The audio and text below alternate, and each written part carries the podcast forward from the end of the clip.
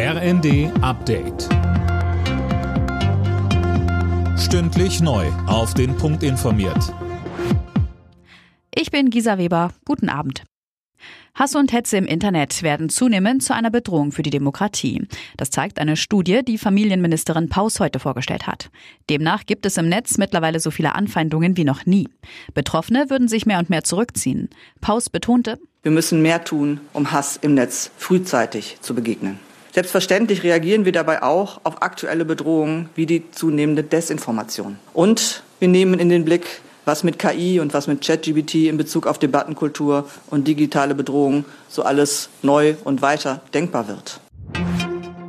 Im Kampf gegen Rechtsextremismus will die Bundesregierung mehr Möglichkeiten ausschöpfen. Innenministerin Faeser hat ein Maßnahmenpaket vorgestellt. So soll Rechtsextremisten das Waffenrecht entzogen und das Bundesverfassungsgericht besser vor Einflussnahme geschützt werden. Kann sich Europa noch auf den Schutz der USA verlassen, wenn Donald Trump wieder Präsident wird? In der SPD wachsen offenbar die Zweifel. Die Spitzenkandidatin für die Europawahl Barley brachte in einem Zeitungsinterview eigene Atombomben der EU ins Gespräch. Zuletzt hatte auch der Leiter der Münchner Sicherheitskonferenz Heusgen erklärt, dass sich Europa angesichts der Trump-Äußerungen mehr um seine eigene Sicherheit kümmern müsse. Dazu gehöre auch die nukleare Abschreckung. Ein Schneesturm sorgt an der Ostküste der USA aktuell für Chaos. An den drei Flughäfen im Großraum New York sind mehr als 1200 Flüge gestrichen worden.